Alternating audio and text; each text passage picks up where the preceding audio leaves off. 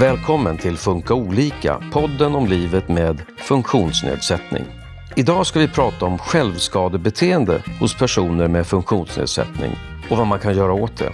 Våra gäster är en beteendeanalytiker och en pedagog. Tillsammans har de arbetat för att minska självskadebeteendet hos en elev med diagnos inom autismspektrat. Det är bara jag, Susanne Smedberg, som befinner mig i studion idag, men vi har med Charlotte Skocko via länk. Hej Charlotte! Hej! Och du är beteendeanalytiker och jobbar med problembeteende inom habilitering och hälsa, bland annat eh, mot skolpersonal. Och lite senare i det här programmet så kommer vi ringa upp Gemena som tillsammans med dig hjälpt en elev som haft problem med självskadebeteende. Det stämmer. Men vi börjar med att reda ut vad självskadande beteende är och hur det kan se ut för personer med funktionsnedsättning. Eh, vad menar man med självskadande beteende?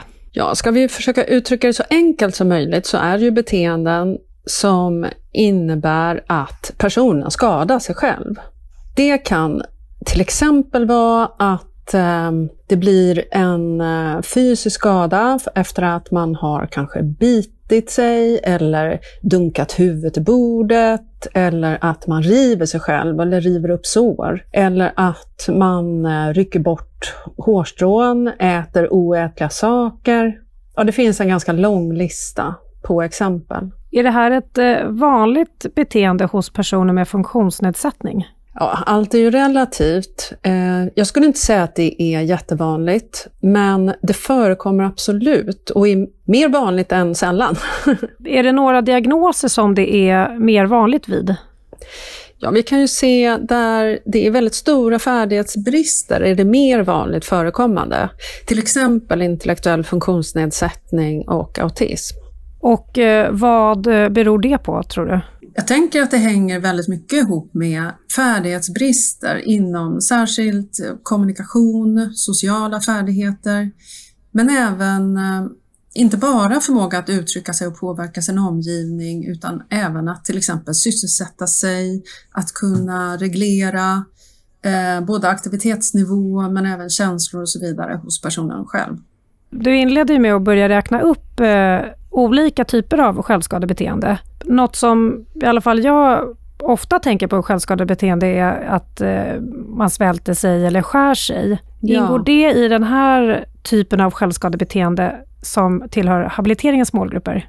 Det kan absolut förekomma, men den typen av självskadebeteende ligger ju mer inom eh, området psykisk ohälsa och eh, handlar ju egentligen mer om kanske att man har ångest, eh, känslor som svänger från väldigt högt till lågt eller stress och depression. Sen finns det ju såklart många med funktionsnedsättning som också har det, det vill säga en stor samsjuklighet, där vi har ett gemensamt ansvar, både inom habilitering och hälsa och psykiatrin. Eh, vilka konsekvenser kan ett självskadande beteende ha för en individ? Det kan vara allt ifrån, kanske kan man uttrycka det som lite eh, inte fullt så allvarliga konsekvenser, men beroende på hur ofta det förekommer eller hur skadligt det är, så kan det ju leda inte bara till skada i stunden utav just de beteendena, utan också kom större komplikationer. Det kan ju röra sig om till exempel att det blir infektioner i sår, eller det uppstår svullnader och andra typer av långsiktiga skador. Blir det värre ju längre beteendet pågår? Det beror också på vad det är för typ av beteende. Men eh, absolut, ju längre ett självskadebeteende pågår, desto dels svårare kan det vara att både utreda, kartlägga och behandla, men också att eh, hitta bra långsiktiga strategier som gör att det inte kommer tillbaka. Hur påverkas omgivningen av ett sånt här beteende? Omgivningen blir ju oftast väldigt rädda när de ser att en person skadar sig och blir skadad av olika handlingar och beteenden. Och oftast är det så att i all välmening förstås så försöker man skydda personen från att skada sig mer. Och det är precis där det kan uppstå ganska onda cirklar i att de åtgärder man gör för att hindra personen från att skada sig gör att det kan förekomma ännu mer. Och varför skadar en person sig själv? Det är oftast att Antingen handlar det om kommunikation till omgivningen, att man vill, eh, vill någonting eller vill, inte vill någonting. Men det kan också bero på mer inre faktorer, som att man har ett obehag i kroppen. Det kan röra sig om allt från eh, smärta eller klåda. Eller det kan handla om att man har väldigt svårt att sysselsätta sig och att det är det man kan göra och sen så blir det värre och värre och man vänjer sig vid den här typen av beteende själv. Det kan handla om att eh, man har en spänningstillstånd i kroppen som inte nödvändigtvis är smärtsamt, men när man skadar sig så minskar den spänningen. Så det kan finnas en rad olika faktorer och de kan förekomma enskilt men även samtidigt, vilket gör det extra svårt förstås. I det förra programmet så pratade vi om utagerande beteende.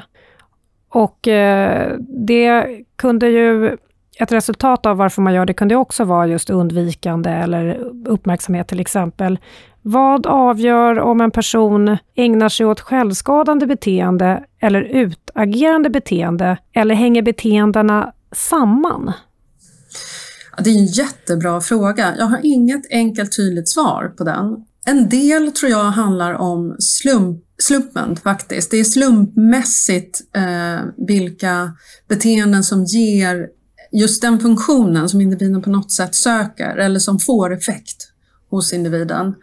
Det kan också handla om hur omgivningen reagerar och vilken miljö man befinner sig i. Eh, mig veterligen finns det inga studier som gör att man kan förutse vilken typ av beteenden som det finns risk för att utveckla. Så att det, är, det är en bra fråga men svår att svara på. Nu ska vi prata med Gemena som har jobbat tillsammans med dig kring en elev som har diagnos inom autismspektrumet. En elev som har haft eh, svåra problem med självskadande beteende. Gemena är elevassistent och pedagog på en grundsärskola. Och du är med oss här på telefon nu. Hej Gemena! Hej hej! Berätta lite, eh, den här eleven som vi ska prata om, hur har dens självskadebeteende sett ut? Ja, jättesvårt eh, skadebeteende. Väldigt svårt mest mot ansikte, mot sig själv och mot alla andra som gick runt omkring. Hon eh, sparkade och kunde eh, slå på armarna på personalen, eh, bet sig själv på armarna och bankade på, på huvudet. Så jag måste ju gå steg för steg. Så jag tänker att hon ska eh, lita på mig ha förtroende för mig. Så jag tänkte bästa sättet är ju att komma ut från klassrummet. Och eh, pratade kort med henne att vi ska gå ut på promenad. Jag var tydlig med, med teckenstöd och bild på att vi skulle komma ut. Hon ville inte från början för hon känner inte mig. Hon har, har inte förtroende för mig. Hon vet inte alls vad jag är för person. Så jag började prata lite sakta med henne, långsamt och vänta in henne helt enkelt. Det tog en bra stund innan jag fick hjälpa henne med jackan. Är det här någonting som du gör självmant eller är det här efter att ni har eh, varit i kontakt med habiliteringen?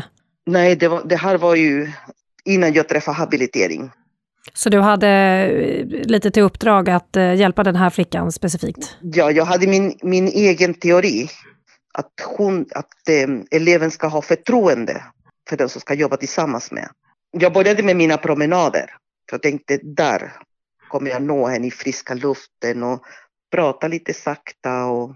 När du hade, sa att du hade din egen teori, hade du någon aning om varför flickan hade det här beteendet gentemot sig själv och andra? Frustration tror jag, nu när jag känner henne lite bättre. Frustration över att eh, eh, man inte förstod henne. Man, eh, man säger mycket att det är uppmärksamheten. Men eh, för mig idag eh, är det ett helt paket med, med, må med många känslor som hon kände. Vad hade hon för kommunikation eh, med andra? Eh, inte mycket, inte vad jag förstod ordentlig. Hon, det var inte så att hon kunde, hon pexade när hon skulle äta. vissa bilder när hon skulle äta vad hon ville äta. Så där var hon tydligt och där förstod jag att hon kunde läsa bilder. Men eh, det var ju bilder här och där. Det var inte så att hon hade en egen perm, så att hon kunde ta eget initiativ. Så att hon saknade en hel del det här med tidgörande pedagogik. Jag tänkte om vi backar lite. Du berättade att hon eh, både skadade sig själv men också eh, riktade sig mot andra, att hon sparkade och så. Hur eh, ja. var andra mot henne? Var man rädd för henne? Nej, det kan inte jag påstå. Att de var rädda för henne, men eh, försökte lugna ner henne och på olika sätt. Men eh, ja, ibland gick det inte. Och ibland eh, jag tror idag att hon behövde någon som, som hon kan lita på riktigt ordentligt. För idag kan hon lyssna. Hon kan eh, ta in information eh, genom bilder, genom eh, stödtecken. Vad ledde till att ni sökte hjälp hos habiliteringen? Det var för de, de här svåra situationer som hon hade. Kan du ge exempel på en sån eh, svår situation? en svår situation. Vi, eh, matsituationen är alltid eh, en känslig punkt hos elever som har syndrom. Och eh, hon kunde sitta och äta och så kunde hon bara banka huvudet på bordet. Bara liksom helt plötsligt bara. Gjorde hon illa sig då? Nej, för hon har hjälm. Hon hade hjälm på sig. Så att eh, den här hjälmen skyddar ju pannan och eh, nacken. De är väl, väldigt baddade på, på ordentligt bra sätt. Vi kunde sitta bara och äta och hade det jättebra och så kunde hon banka på huvudet. Man förstod inte riktigt varför, för att hon gillade maten. Hon kunde gilla maten. Eh, hon hade en karta där det eh, är bilder där hon kan välja eh, vatten eller mera mat och sås, ketchup, bröd, knäckebröd och sånt. Så att man, jag förstod inte riktigt från början. Varför? Varför? Och det var det som ledde till att ni kände att ni behöver hjälp utifrån? Japp, japp. Då sökte vi hjälp med skolan och så fick vi träffa eh, habilitering och de engagerade sig jättemycket i det här fallet. Väldigt, väldigt mycket. Va, vad gjorde ni efter att ni hade fått kontakt med habiliteringen? Vi kom överens eh, om att eh, ha en, eh, bra vad heter det, förhållningssätt tillsammans. Eh, habilitering hade väldigt mycket redskap med sig. Mycket, mycket att dokumentera. Vi dokumenterade väldigt mycket och analyserade och, och gjorde åtgärder åt det här också. Och sen eh, när hon hade de här jätte, jättesvåra eh, perioder där hon slog sig så kom vi fram till att hon var lite ljudkänslig mot en annan skolkompis som hon hade eh, som eh, pratade ganska högt. Så det störde hon sig på jättemycket. Så att eh, bestämde vi med habilitering att hon eh, att vi kanske skulle störa på dem lite för att kunna se resultat. Hjälpte det när ni särade på eleverna sen? Eh, det hjälpte ett tag. Men eh, men sen kom det ju tillbaka. Så det var ju fram och tillbaka. Det är därför vi dokumenterade hela tiden och vilken tid det var, i vilken situation det var, eh, vad det var för beteende. För ibland kunde det vara bara banka på huvudet och ibland kunde det vara eh, att hon eh, bet sig på armarna eller att hon slog sig mot, mot sina kindben. Och sen vi träffades med habilitering och vi kom överens, okej okay, då gör vi det här istället då. Så vi hade olika strategier för att kunna hjälpa den här eleven. Kan du berätta lite om de olika strategierna som ni provade? Genom att eh, ha bara sånt jobb som är motiverande för henne. Som till exempel dofter. Hon tycker jättemycket om dofter så vi vi köpte en doft, doftmaterial där hon fick välja eh, vad hon ville dofta och vad hon gillade och det var olika, olika, vad heter det, olika färger på de här så att hon kunde välja. Eh, vi gjorde sortering, blommor och djur som hon tycker om. Eh, och sen eh, gjorde vi också egen tid heter den här, en, en liten program där hon har en bild på schemat som, som det är en bild på henne, på, på, henne, på henne Och det är en egen tid. Hon, får göra, hon ska leda mig vad hon vill göra. Och jag ska bara bekräfta vad hon gör. Det är inte jag som ska ta initiativet, det är hon som ska ta initiativet i den här lilla stunden. Så att det, det var mycket bekräftelse, det var mycket um, för att hon ska förstå att vi förstår vad hon gör och vad hon vill. Så det gav väldigt bra resultat. Du sa också att ni eh, pratade om förhållningssätt. Vad var ja. det i förhållningssättet som ni eh, behövde ändra i förhållande till eleven? Eh, förhållningssätt, det, är ju, det var ju det här med att vi alla skulle jobba lika för att hålla en bra struktur för flickan och det ska eh, var, inte vara så annorlunda än vad det är med, och, som om man, man jobbar med andra elever. Hon hade en, en schema, en väldigt tätt schema. Hon hade massa uppdrag också. Vi gick och hämtade frukt, vi gick, gick och hämtade eh, toalettpapper, hushållspapper, eh, uppdrag hela tiden och jobba hela tiden bara för att inte, inte hon ska eh, ha den här frustrationen. Eh, deltid var det också att hon hade väldigt mycket innan jag började jobba med henne. Då blev det frustration. Hur lång tid efter att ni hade börjat eh, ge henne lite mer uppgifter och, så att hon eh, hölls eh, igång med saker tog det innan ni märkte någon skillnad i beteendet hos den här personen? Vi började se skillnader ungefär efter två månader. Vi gjorde alltid samma sak. Vi följde schema, vi gjorde schema tillsammans. Hon började lyssna på mig mer och mer. Det började bli så att hon, det var inga problem att gå ut. Och sen eh, när vi skulle gå in och jobba så kunde hon gå in och jobba utan några problem, utan att skada sig. Så började jag märka mer och mer att hon började bli sig själv, om man ska säga så. Jag tror att hon hade en, en, en, en liten annan identitet. Hur är det med eh, den här eleven idag? Skadar hon sig själv fortfarande? Inte lika mycket och inte så som hon gjorde, när, som hon gjorde för ett år sedan. Händerna håller på att bli friska nu. Eh, inga svullna ögon eh, och inte bankar på huvudet. Vad skulle du säga var det viktigaste i det här arbetet för att hjälpa henne? Närhet, kroppsspråk, var lyhörd, tycka om det man gör, ha tålamod och tro på det man, ska, det, det man gör. Att man, man måste veta att det, det kommer ge resultat. Vi såg, eh, vi var överlyckliga, habilitering och jag, och specialpedagogen som vi har på, på, på skolan.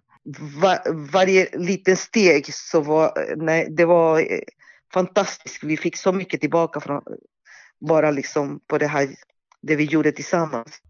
Jättefint att höra Gemena och stort tack för att du var med i det här programmet. Tack så mycket. Charlotte, vad tänker du när du hör Gemena? Gemena var så oerhört engagerad eh, och det var flera andra personer på skolan. Och det blev ett, eh, under en begränsad period, ett ganska intensivt arbete som jag tycker Gemena beskriver väldigt väl. Är det lite av ett skolboksexempel hur ni har gått tillväga här? Ja, på ett sätt är det ju det. Ehm, för vi gick liksom från början, från start eh, till eh, ganska stora mål och ganska stora effekter. Däremot så var det ju ganska omfattande svårigheter den här flickan hade i alla miljöer. Så det vi diskuterar nu med den här flickan är ju i skolan. Det förekom även i andra miljöer, eh, vilket gjorde att nätverket runt henne blev väldigt stort. Och det var ganska, det hade förekommit under ganska lång tid, så eh, jag tänker när Gemena beskriver att det tog tid innan man såg lite större förändringar är eh, ju ett svar på den frågan vi diskuterade tidigare. Kan det bli så att det blir värre eller mer komplicerat ju längre tid man har självskadebeteenden? Så är ju det här är ett exempel på det. När någon som gemena tar kontakt med eh, dig och habiliteringen, var börjar ni någonstans? Det brukar ske på lite olika sätt. Dels är det intervjuer med omgivningen för att på något sätt eh, få en övergripande bild och bestämma sig för vad man behöver gå vidare med i rena observationer. Och det förekommer ganska mycket, de observation, beteendeobservationer helt enkelt. Där man också får beskriva hur ofta och vilka typer av beteenden är det som uppstår? Hur ofta sker de? Hur intensiva är de? Vad händer innan? Vad händer efter? När man då har en bättre uppfattning kring en person som ägnar sig åt självskadebeteende, vad är det för insatser som då kan bli aktuella? Gemena nämner ju ett flertal insatser, men mm. finns det några generella insatser som man brukar göra? Det första man behöver eh, fundera över det är allvarlighetsgraden. Och det behöver man göra redan från början. Det kan vara så att redan under den här kartläggningen så behöver man vidta och sätta upp krishanteringsplaner och krisåtgärder om det är allvarlig skada. Så att man försöker hantera det genom att skydda individen så mycket det bara går utan att förvärra eh, eller öka liksom behoven av att eh, skada sig själv. Hur skulle det kunna se ut då, om man gör en sån krisåtgärd? Det kan till exempel vara olika typer av skydd. I det här fallet så handlar det om att eh, väldigt, väldigt tjockt bandage kring den här flickans armar. Både så att hon inte skulle bita sig, men heller att det skulle vara, det skulle också vara lite mjukare när hon slog sig mot ansiktet och runt ögonen. Vi prövade olika typer av handskar för att hon inte skulle bita hål i huden på händerna. Eh, hjälm nämndes ju. Det är den typen av åtgärder. Men det kan också vara att eh, ta till, det kan vara kuddar, dynor, annat för till exempel om man dunkar huvudet, att lägga mellan huvudet och bordet. Det kan vara sådana eh, skyddsåtgärder. Men också naturligtvis bemötande. Några fler saker som man kan egentligen sätta in, det är strategier och åtgärder man kan sätta in egentligen innan man har gjort någon um, tydlig analys av varför beteendet förekommer, men som, in, som inte är skadligt utan det enda man behöver tänka på är att det inte påverkar själva kartläggningen. Så att man gör hemskt annorlunda under kartläggningsskedet. Men det är det som Jemena var inne på, till exempel det här med egen tid. Det kallas för barnets stund eller kravlös stund, som innebär eh, precis det hon beskrev. Att man ser till att öka välbefinnandet generellt. Att man ser till att det finns rimliga krav som ställs. Att man ökar tillgången till motiverande föremål och aktiviteter i vardagen. Och den typen av förebyggande åtgärder egentligen. Och sådana lite mer omfattande insatser, vad kan det vara för någonting? Ja, det handlar ju om att försöka hitta långsiktiga strategier som på sikt gör inte bara att det minskar, men även att det inte kommer tillbaka efter korta uppehåll. Och det handlar om att förändra saker i grunden. Det kan handla om kommunikationshjälpmedel. Eh, I det här fallet var det ju ett utökat bildkommunikations eh, eh, kommunikations... AKK helt enkelt, i form av PEX och även annat visuellt stöd. Det kan vara det här som också Jemena var inne på, att i, förändra strukturen i eh, tillvaron med tillräckligt mycket eller lite aktiviteter beroende på vad som är aktuellt. Det kan också, som inte nämndes här, eh, men som vi faktiskt genomförde, handla om att erbjuda andra eh, eller alternativa sätt att få stimulans. I det här fallet så handlar det mycket om att ge olika typer av taktil massage. Att eh, vi använde även en eh, sån här tensapparat som eh, gav elektriska impulser och som var lite vågat av oss att testa, men det hade jättegod effekt. Hon tyckte hemskt mycket om det. Och de stunderna upptäckte vi tidigt. Då förekom det inga självskadebeteenden alls. Kan det varit så att den här äh, tensapparaten ersatte den stimuli hon fick från att eh, dra skinn från sina armar? Det, det, till viss del, ja. Så handlade det om eh, att eh, få tillgång till den typen av stimulans. Eh, som också kunde variera i styrka. Men sen så i den situationen så ingick det också mycket uppmärksamhet. Också barnets stund, hon fick styra själv, hon hade kontroll över omgivningen på ett annat sätt. Och eh, mycket omsorg förstås. Jag hörde ju här Jemena också att hon eh, sa att den här flickan mår mycket bättre idag. Mm. Kan en person bli av med sitt självskadande beteende helt? Ja, det kan man. Är det några faktorer som är viktiga för att man ska lyckas med det? Ja, det handlar om att hitta alternativa beteenden som fyller samma funktion. Det handlar om att öka eh, välbefinnandet i tillvaron, öka kommunikationsförmågan och eh, färdighets, öka färdighetsnivån generellt. Så att individen kan både bli mer delaktig men också mer självständig. Hur lång tid kan man förvänta sig att det här arbetet eh, tar innan beteendet mattas ut? Det är också svårt att svara på så här generellt. Det är väldigt individuellt. Jag har varit med om att några korta insatser vid några tillfällen har gett jättestora effekter om man kommer in i ett tidigt skede. Men jag har också varit med om att jättestora insatser under lång tid ger en ganska liten effekt. Och bättre än ingen effekt förstås, men det är väldigt olika. Inte bara vilka beteenden som förekommer, utan också hur, upp, om, hur det ser ut i omgivningen, hur man kan få igenom och vidmakthålla och genomföra insatser. Eh, vi ska snart säga hej då till dig Charlotte, men innan dess så skulle jag vilja fråga, hur är kunskapen kring den här typen av problematik med självskadande beteende? Jag skulle säga på internationell nivå så är den ganska god. Men om man tittar hur det ser ut i verksamheter runt om i Sverige och inom vår egen organisation så har vi ju insett att kunskapen och den kliniska erfarenheten och kompetensen behöver öka för att möta de här eh, personerna och patienternas och nätverkens behov.